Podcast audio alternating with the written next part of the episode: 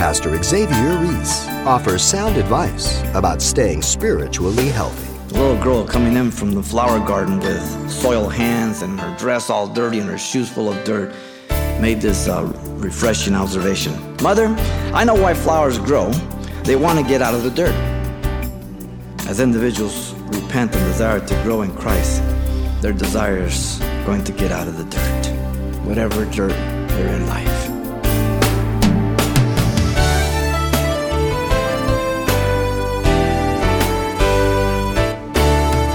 Welcome to Simple Truths, the daily half hour study of God's Word with Xavier Reese, Senior Pastor of Calvary Chapel of Pasadena, California. Quick success and self help motivational books and seminars abound, offering self enrichment. Why?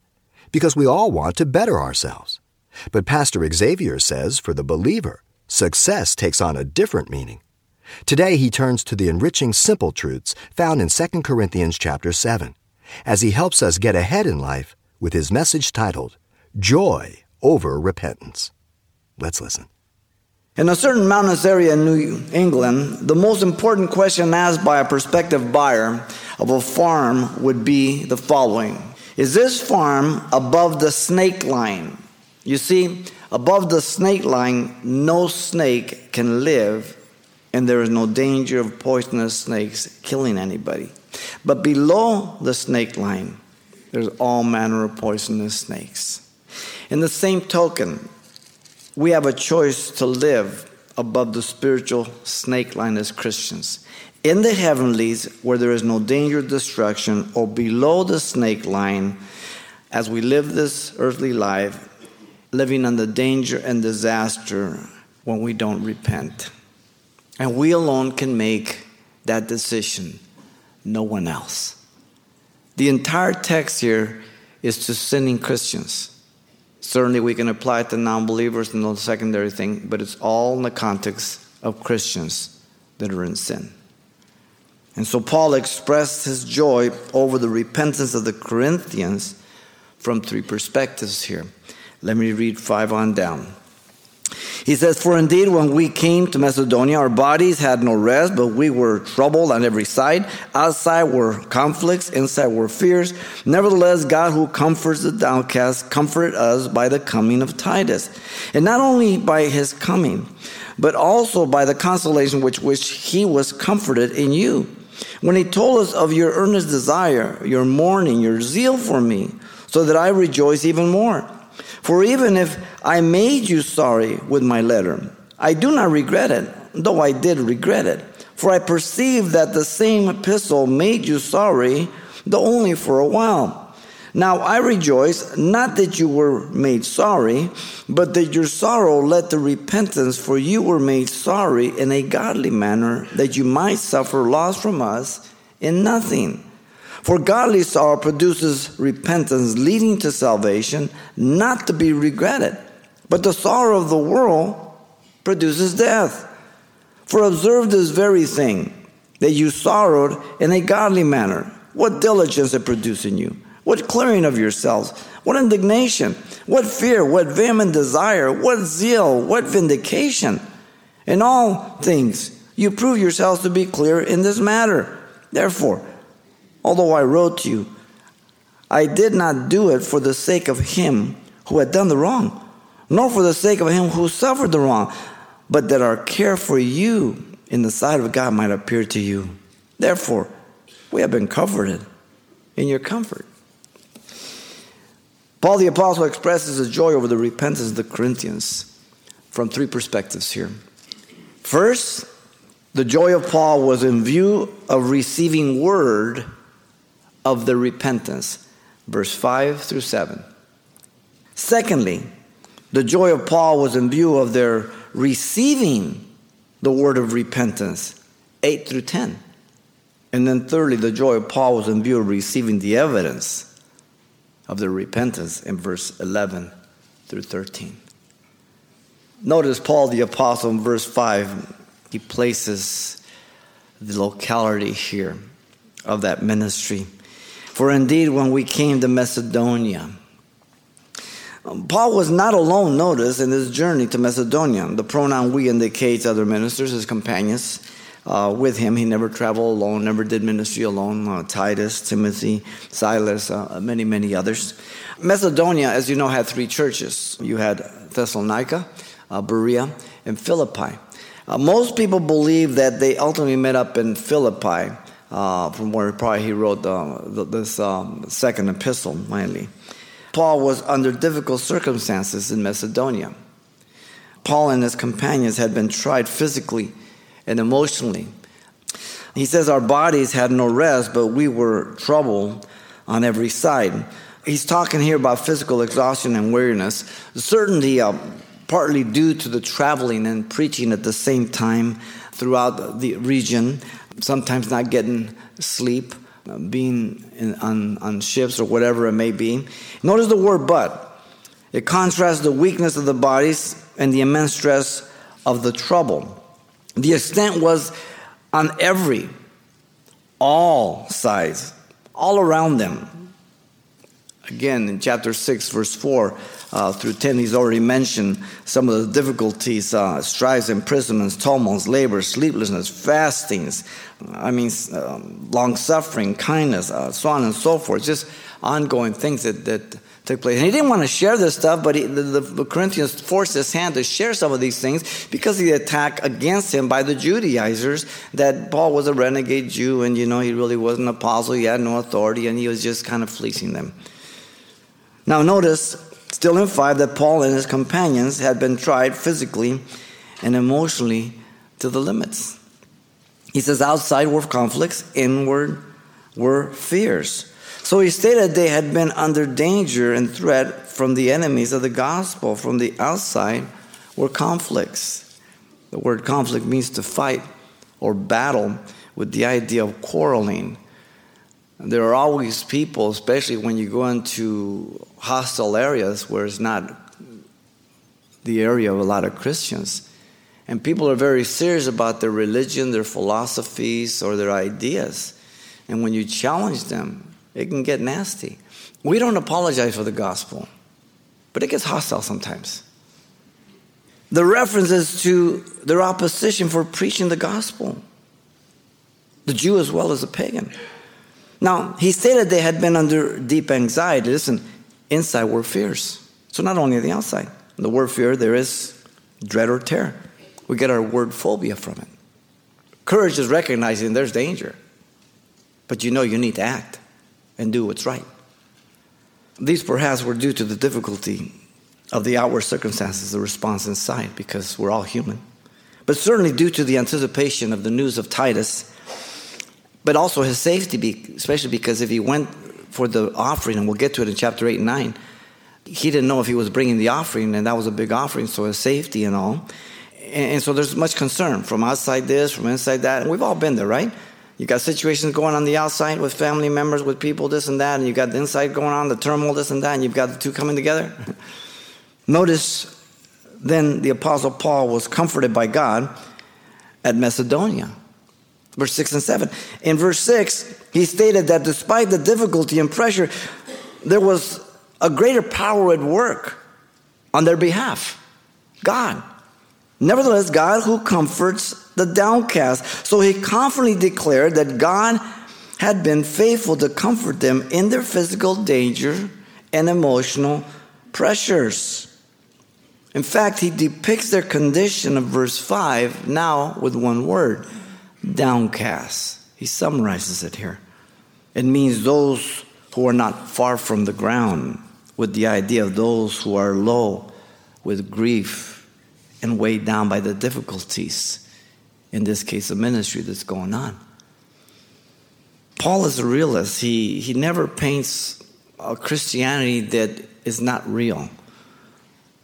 But in the midst of the humanity of life, he demonstrates and exalts the power of God to enable us and transcend the difficulty. And which of us have not experienced things that we should have fallen apart on? But because we trusted God, He got us through.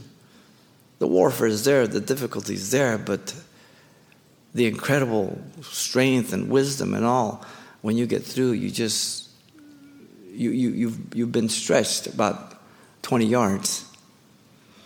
God is the God of all comfort for all tribulations. He started the letter like that in chapter 1, verse 3 through 4.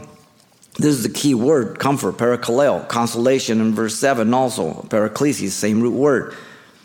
Come alongside to strengthen. Five times, six, seven, verse 13. God had delivered them from the sentence of death, he said in chapter 1, verse 8 through 10. They the spirit of life.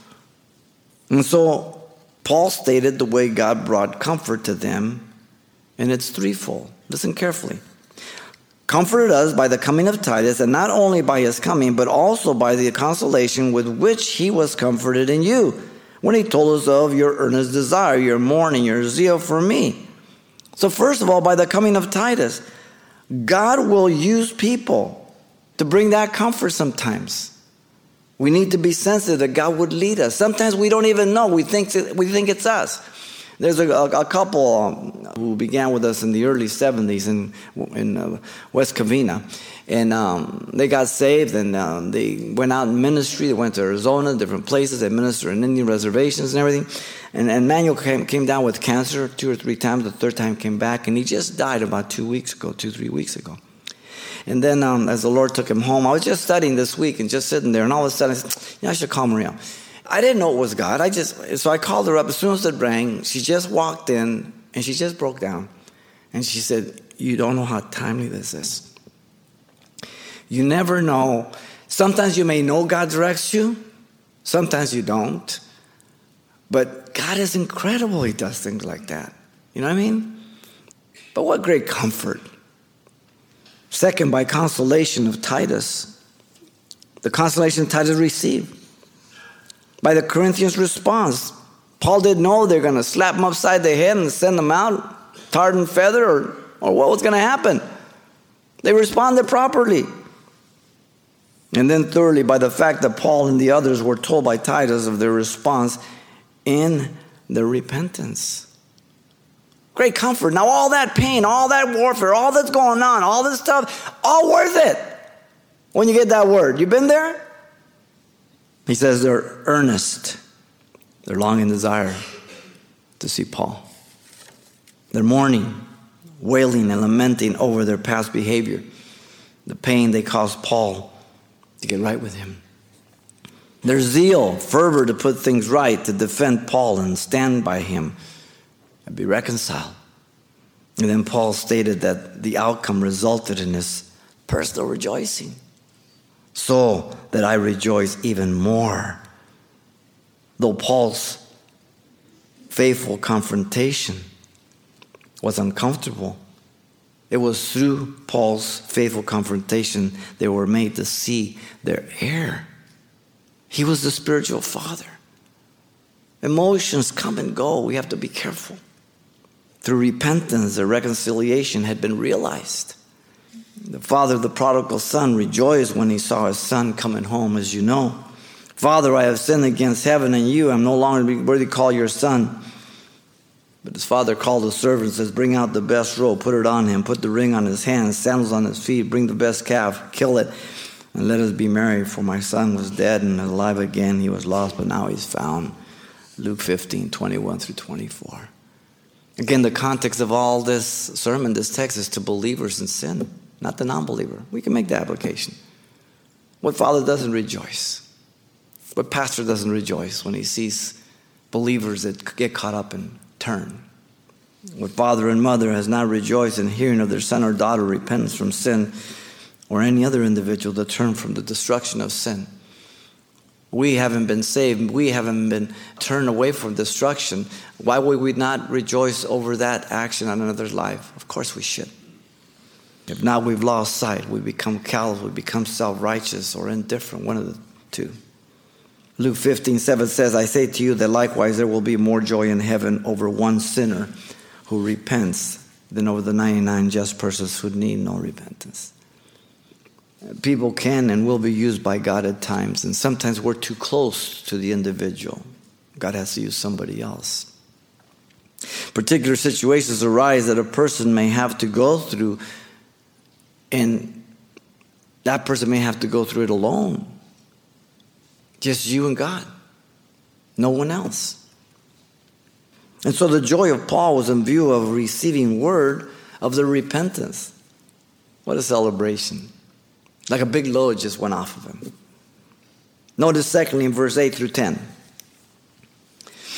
The joy of Paul was in view of their receiving the word of repentance, the initial reception of it. He didn't know what was going to happen, as we stated. In verse 8, the Apostle Paul expresses mixed emotions as he had waited to hear about the repentance. Paul stated the seeming paradox. Listen, for even if I made you sorry with my letter, I do not regret it, though I did regret it. Huh? this is an emotional change regarding a particular thing. The apostle's remorse was over having written the letter, thinking that perhaps it would not accomplish what he thought. Which of us have not written or said or done and, oh, maybe I shouldn't have done, you know, our emotions started going back and forth and we're looking at that. But notice Paul stated that now, after the fact, he understood the same letter made them sorry, but only for a short time. For I perceive that the same epistle made you sorry, though only for a little while. Here's the problem too often, Christians think they're rescuers and they get in God's way. And so they try to help people all the time. You've got to pray, Lord, should I help? Should I not? God may be dealing with an individual to get their attention, but here you are, Johnny Crusader. And you're really hurting the individual because he can't respond to the consequences that God's trying to show him. Sometimes you have to let people hit the bottom before they can look up. And that goes, first of all, for your children, ladies and gentlemen. Because you want to make emotional decisions because they belong to you. Pain is good. You go to bed tonight and you start getting a pain around four o'clock on your left side. And it gets worse, it gets worse. And you can't stand it by two in the morning. You better go to the doctor. The ability to sense pain is good, it's a warning. Something's wrong. Deal with it. You must acknowledge your sin. You must confess your sin. You must abandon your sin. All of us. Look at 9. The Apostle Paul explained his joy over the repentance. Now I rejoice not that you were made sorry, but that your sorrow led to repentance. He was their spiritual father in Christ interested in their good, not their harm. Confrontation of sin is to be motivated by love, to warn the person and attempt to turn them from sin for their good. Notice he saw it led to repentance. And you're familiar with the word repentance. It means to think differently, to change your mind regarding sin. The very first words of John the Baptist when he began the ministry is repent for the kingdom of God's at hand. When John the Baptist got thrown in prison, the first words out of the mouth of Jesus when he started ministry, repent, the kingdom of God's at hand.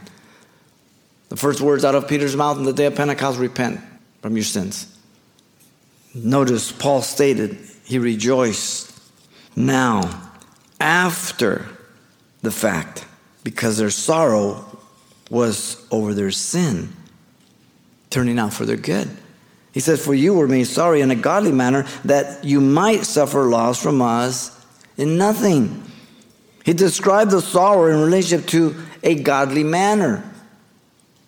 Again, the word sorry means to cause grief, feel uncomfortable, uneasy, sad. That's good. Those are all good qualities if you don't ignore them. The word godly. The context is Christians in sin. This describes the conviction over their sin, recognizing it's against God first, then against man or with man. But it's first against God. The result and outcome of their godly sorrow was that the Corinthians suffered no loss, notice, from Paul and his companions. He wrote, and if they responded, it would only turn to their benefit. If they rejected it, they would be responsible for the damage, not Paul. Unrepentant sin destroys fellowship with God and man. Repentance restores them both. Now, notice in verse 10, the Apostle Paul explain the distinction between the two kinds of sorrows. They produce two different kinds of outcomes. Paul explained first godly sorrow. For godly sorrow produces repentance leading to salvation, not to be regretted. Paul, building off the previous verse, progresses the argument by saying that godly sorrow produces repentance, resulting in a person being saved, restored, reconciled. The word repentance again, to think differently, to change your mind. And it's regarding sin. Godly sorrow sees one's accountability to God and the offense of sin against God again. Remember David when he was in adultery with Bathsheba and for a whole year. Psalm 51 4 says, Against you, you only have I sinned and done this evil in your sight, that you may be found just when you speak and blameless when you judge. And so God sent Nathan the prophet, and he gave him that parable about that man and the, and the sheep and everything. And David was incensed, and Nathan pointed his prophetic bony finger says, David, you are the man a whole year, just about. This godly sorrow resulted in salvation, he says. Restoration. Notice Paul stated this kind of godly sorrow over sin, resulting in salvation, listen, is not to be regretted and is not regretted. The word regret means literally non repentant. In other words, you do not think you did the wrong thing. You don't think you made a mistake in repenting from sin. You're glad that you repented. You know you did the right thing. That's what he's talking about. Paul explains next the worldly sorrow. But the sorrow of the world produces death. These two distinct kinds of sorrows are placed in sharp contrast to each other. This worldly sorrow produces, notice, death.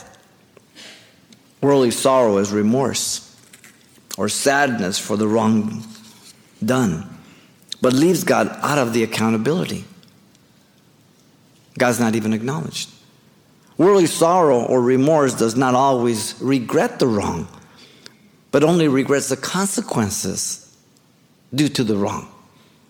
It doesn't change. We regret the consequence. That's the problem. Now, when believers get into sin, you're in the same way because sin blinds us. Sin grabs us by the nose, it drags it around. Worldly sorrow produces death because it does not see sin in the light of God, nor seek the forgiveness from God. So there is no turning from sin. Therefore, the wages of sin is death, Romans 6 23 says. We have many examples of worldly sorrow Cain, Esau, Judas Iscariot. A little girl coming in from the flower garden with soiled hands and her dress all dirty and her shoes full of dirt made this uh, refreshing observation. Mother, I know why flowers grow. They want to get out of the dirt. As individuals repent and desire to grow in Christ, their desires going to get out of the dirt, whatever dirt they're in life. That's why we encourage you to grow to be the church, to study the Bible, to have your eyes on the Lord, to build relationships with each other, to encourage one another. Very important. Pastor Xavier Reese with good advice to help keep us on the right path.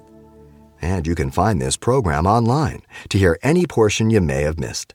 Just browse for today's date in the radio listings link at calvarychapelpasadena.com. And you can also request your own personal copy of today's lesson from 2 Corinthians called Joy Over Repentance. It's available on CD for just $4. And why not consider requesting an additional copy to pass along to someone in your church or Bible study? The title to ask for once again is Joy Over Repentance. Or simply mention today's date when you write Simple Truths, 2200 East Colorado Boulevard, Pasadena, California 91107. Or to make your request by phone, call 800 926 1485. Again, that's 800 926 1485. Or the address once again is Simple Truths, 2200 East Colorado Boulevard, Pasadena, California 91107. And it's important that you include the call letters of this station when you contact us. Success doesn't usually happen by accident. Knowing what to do comes before knowing how to do it. Find out what's involved in spiritual success when you join Pastor Xavier Reese next time on Simple Truths.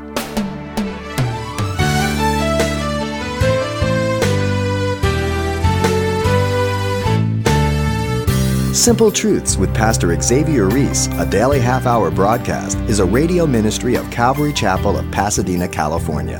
www.calvarychapelpasadena.com.